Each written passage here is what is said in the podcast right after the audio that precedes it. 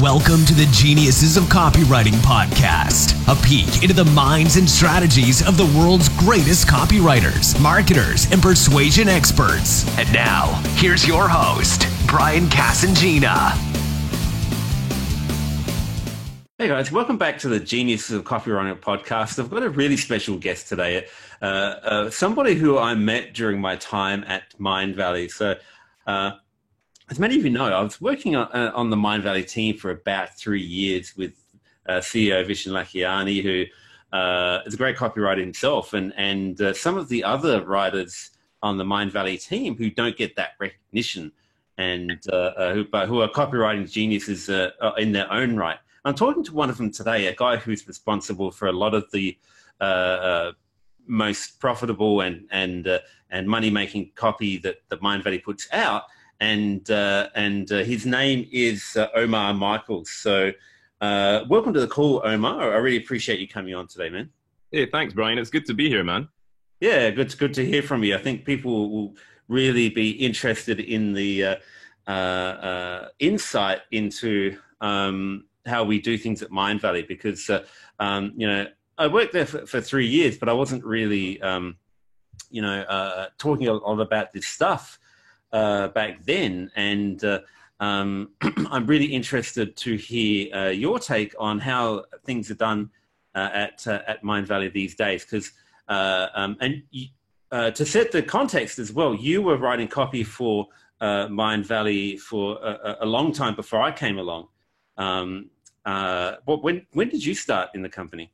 Wow, I think I started about 11 years ago. I was actually in the ad industry. I was in one of the big international ad agencies, and I got a call to an invite to go and interview at Mindvalley. And at the time, I was already frustrated with the ad industry just because of low pay, long hours. I was looking at my bosses, and I realized I don't want to be these guys years from now. Yeah. So then Mindvalley introduced me to the world of direct response copywriting, and at the time, it wasn't what it was now. It was a much smaller outfit. There was about maybe 14, 15 of us. And it felt much more like an internet marketing company compared to what it is today. Yeah, that's what I was going to say, because Mindvalley started out with that pure, straight, direct response, the old school stuff that, and that's what they were built on. And it's hard for me as a person who was there for 3 years to imagine only 15 people on the team. There's 200 odd people there when I left, and probably more now. So it sounds like a completely different scene from even just a year or two ago when I left. Yeah, it is, and I think a big part of that is, at the core, Mindvalley is still an internet marketing company.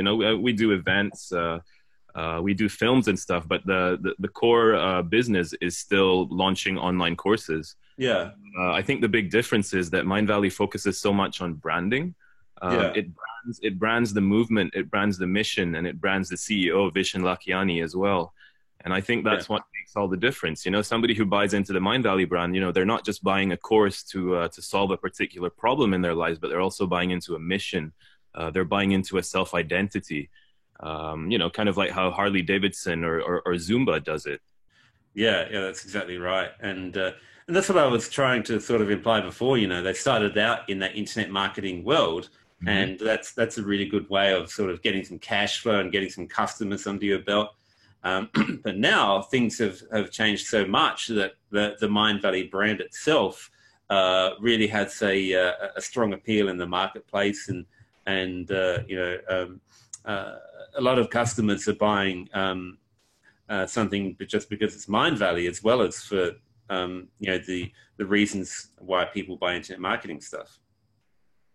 Definitely, yeah. We just got the second person, getting a tattoo of the Mindvalley logo on themselves.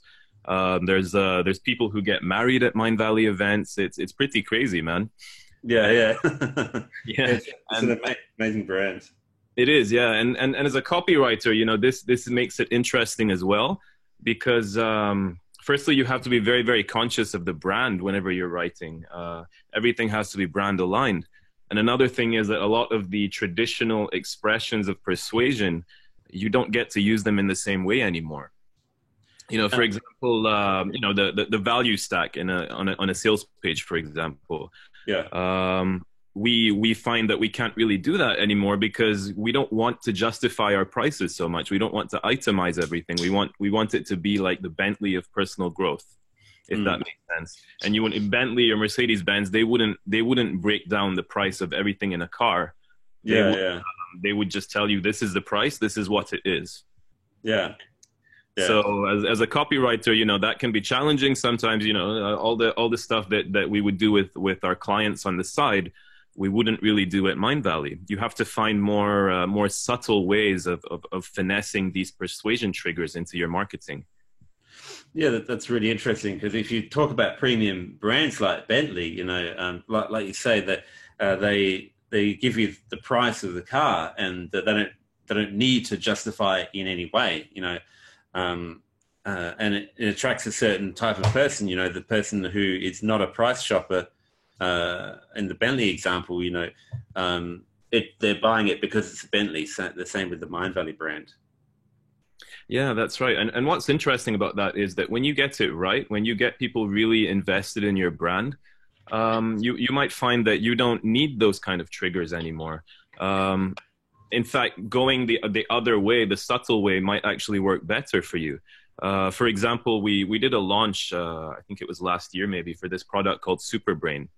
Yeah. And we split tested our old long sales letter formula with a new shorter one, which actually took out a lot of those traditional persuasion triggers. It was a lot shorter. It was a lot more visual. And what we found was that page actually converted 30% better than the long one. So yeah, in a way, it kind of violates what you think you know about the rules of copywriting. But my theory is that it's because of the brand alignment, you know, because copy doesn't exist in a vacuum. When somebody is reading a Mindvalley sales page or watching a masterclass, a lot of them are also very aware of the Mindvalley brand. And if anything that is said within this marketing violates their perception of the brand, then that creates friction, and maybe that's why they're less likely to buy. Yeah, yeah, and it's an important point you make about the particular things that you say, because you can't even, you know, use the wrong language when you're writing the copy, because if it doesn't resonate with the market, you know, they're very sensitive to pick that kind of stuff up. Something that isn't out of line with the branding and the values of Mindvalley. That's right. That's right. And another thing we've started doing is we're creating, we're working with people from big agencies. We're also working with the founders of Zumba to come up with brand language for Mindvalley, a brand filter.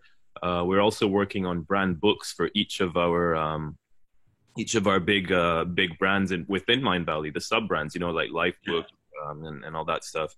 Which is interesting because it reminds me of my advertising days. It's like going back to that in a way, but it's also combining it with direct response. Yeah, yeah. And this is all fascinating to me because from an early age when I first started studying copywriting, you know, it was all about the direct response copy. You know, branding was almost like a swear word. You know, you couldn't. It wasn't about the brand. You just had to write the best headline and the best offer, and then you would make the most money, and you could build giant companies like that. And there are companies like that around. You take something like Agora, for example.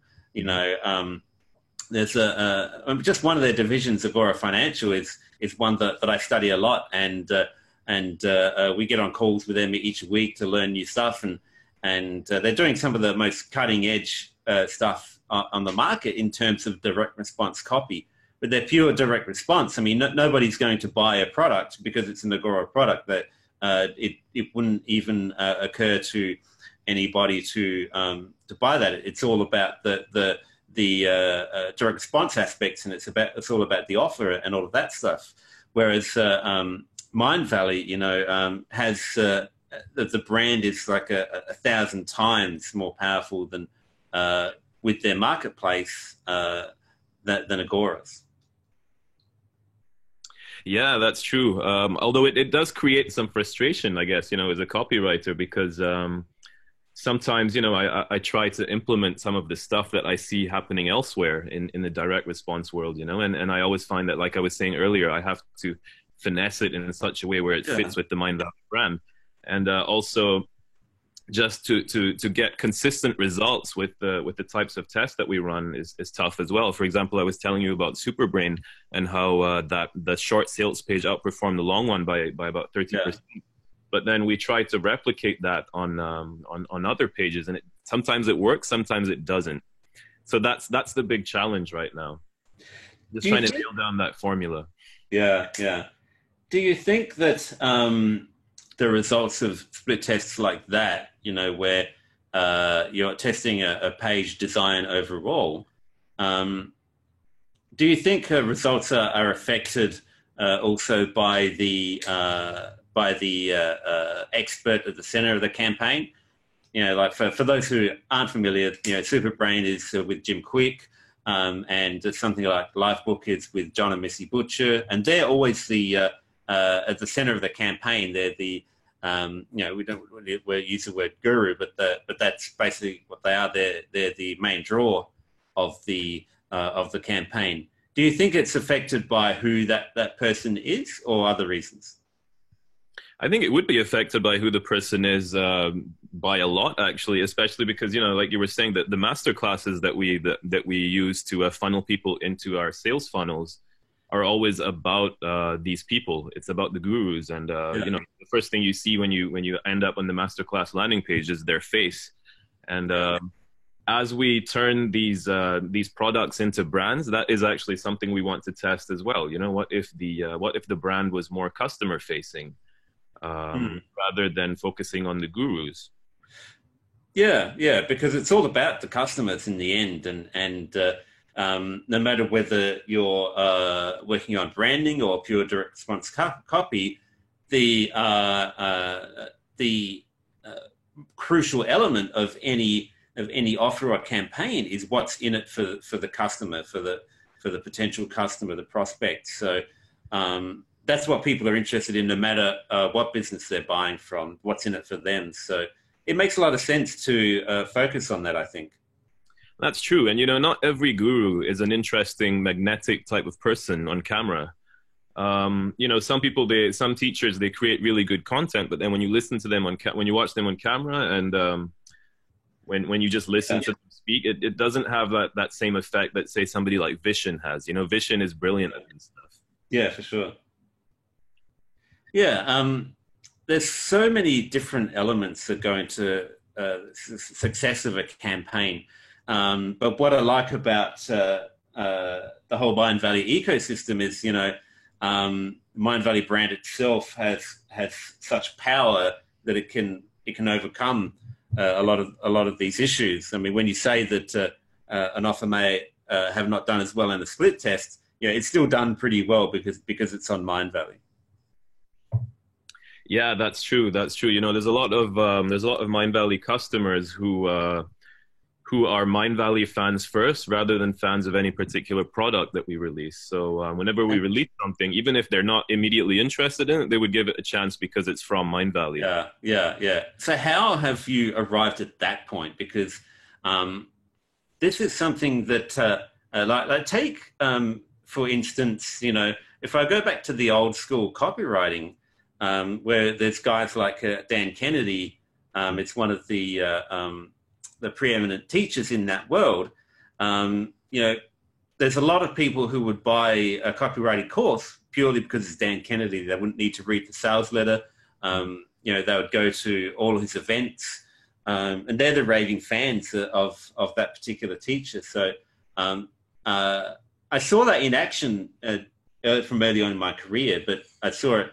You know, 10x'd when I came to Mindvalley. So how have you gotten the brand to that point where there's such raving fans of the brand itself that can overcome a lot of sales resistance?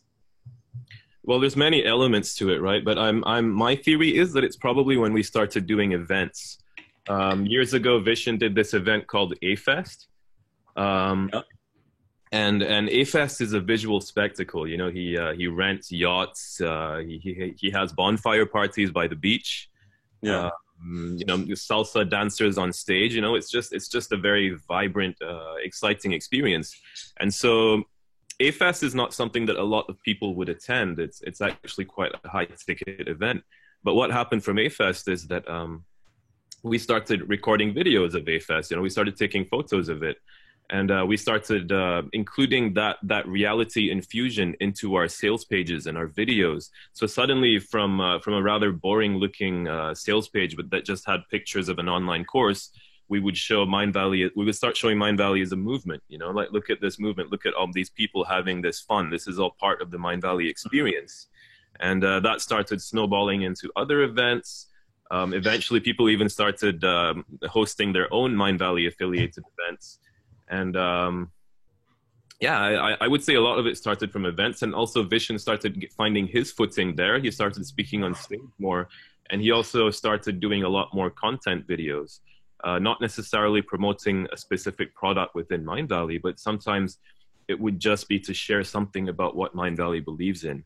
Like you might remember that stand-up video from a while back. Yeah, yeah, I do. Yeah, it was a video about standing up for people's rights, you know, LGBT rights, refugee rights. And it wasn't promoting any particular product, but that really got people rallying behind the brand. Yeah, it's interesting. There was also the Milo thing as well, where Vishen took a stand against that as a healthy breakfast drink for kids in Malaysia. And there were big changes that came about in the marketplace for that. But that's also something that a lot of people were getting behind, you know, having healthier foods for their kids. Yeah, that's right. That's right. And I think the key is that the issues that we choose to touch on are always issues that are very resonant with our target audience anyway. You know, the type of people who would buy a Mindvalley product, the type of people who would be into meditation or goal setting or whatever it may be. They're very conscious about living a healthy and morally upright life. So these issues that we touch on really strike a chord with them. And that's part of any campaign success, right? You know, knowing who your customer is, knowing what they like, knowing what resonates with them. So, I mean, how much work have you guys put into that? Because I know there's customer avatars and everything in existence when I was writing copy. I think a lot of that had been done by you and other people before I ever came along. So how much work have you done has gone into really understanding the Mindvalley customer? Quite a bit, I would say. Like you said, we have customer avatars. We have the customer support team who are always locked in multiple intense conversations with customers, and we're always analyzing that data. Also, we also have the benefit of meeting a lot of Mindvalley customers at our events, at A-Fest, at Mindvalley Reunion, Mindvalley U. So all of that coming together gives us a very strong impression of the Mindvalley audience, and we know that it's not exactly your typical personal growth audience, because if you're talking about market sophistication, the average personal growth consumer is at level 1 or 2 is usually somebody who's very me focused. You know, it's people who have an urgent problem that they need solving. Yeah. Whereas for Mindvalley, it's more about people who might not necessarily have a very urgent problem, but you know they want to live a better life, and they want to live a life of more contribution and connection.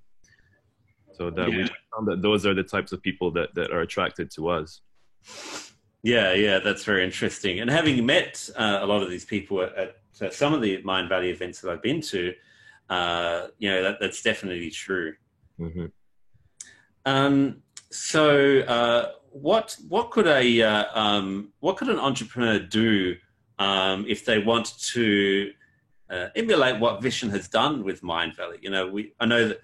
We've discussed that Vishen started Mindvalley years ago with direct response marketing, and has now moved into this more of a branding area.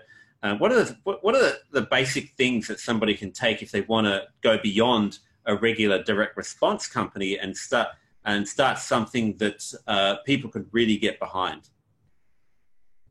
Well, if you can't afford to hire a private yacht and rent your private island and host some crazy parties, one thing that I think you could do is to stand for something.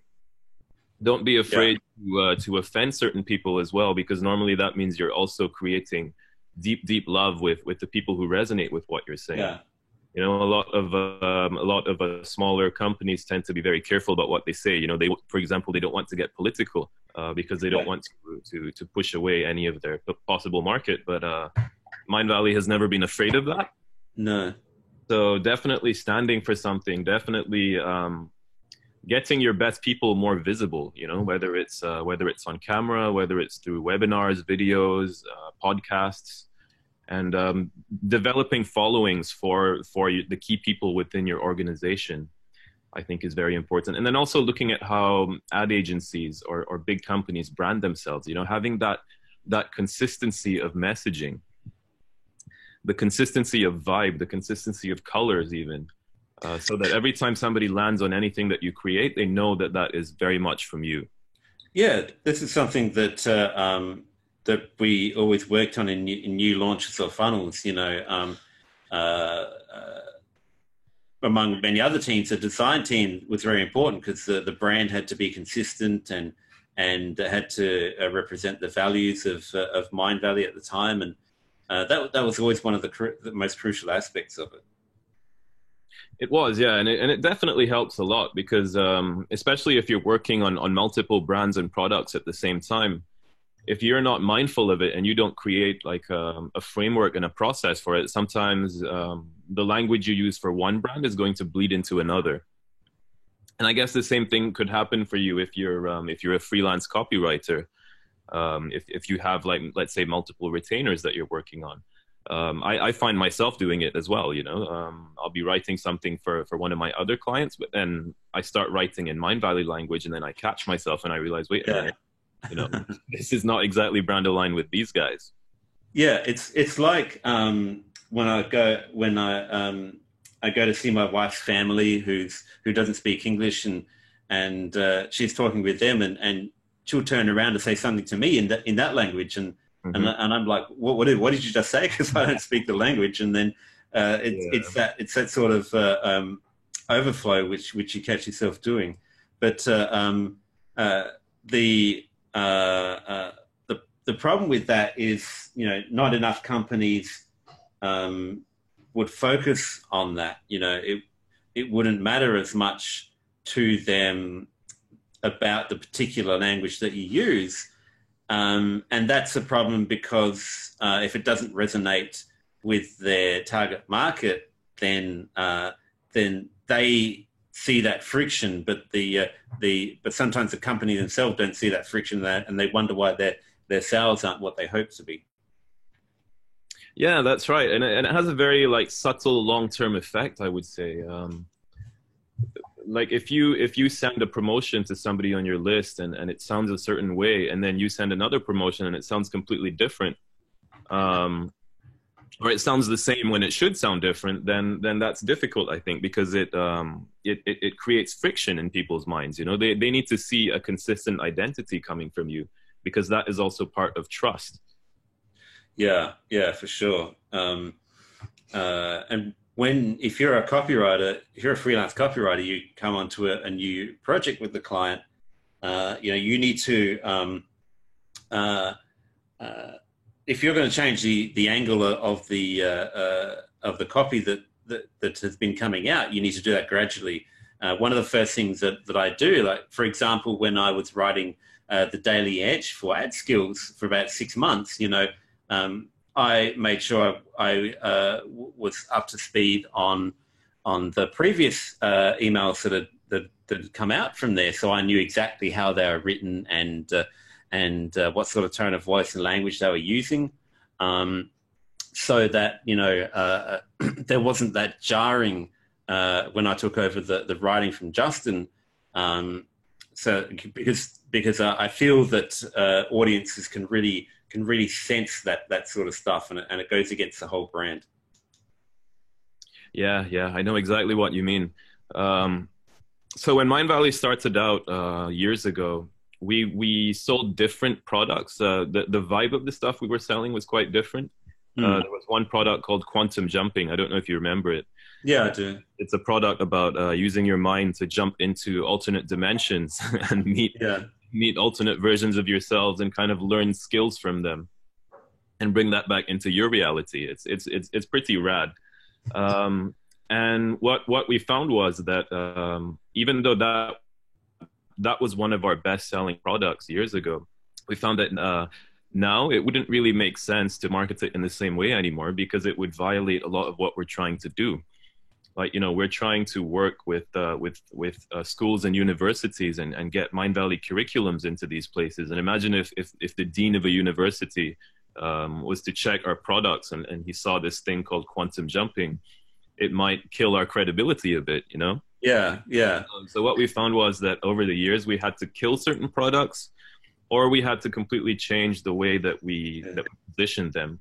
So at one point when we were still selling Quantum Jumping, we would preface it with a video saying, you don't need to believe in parallel dimensions or any of that stuff. Yeah. This is simply just a visualization exercise.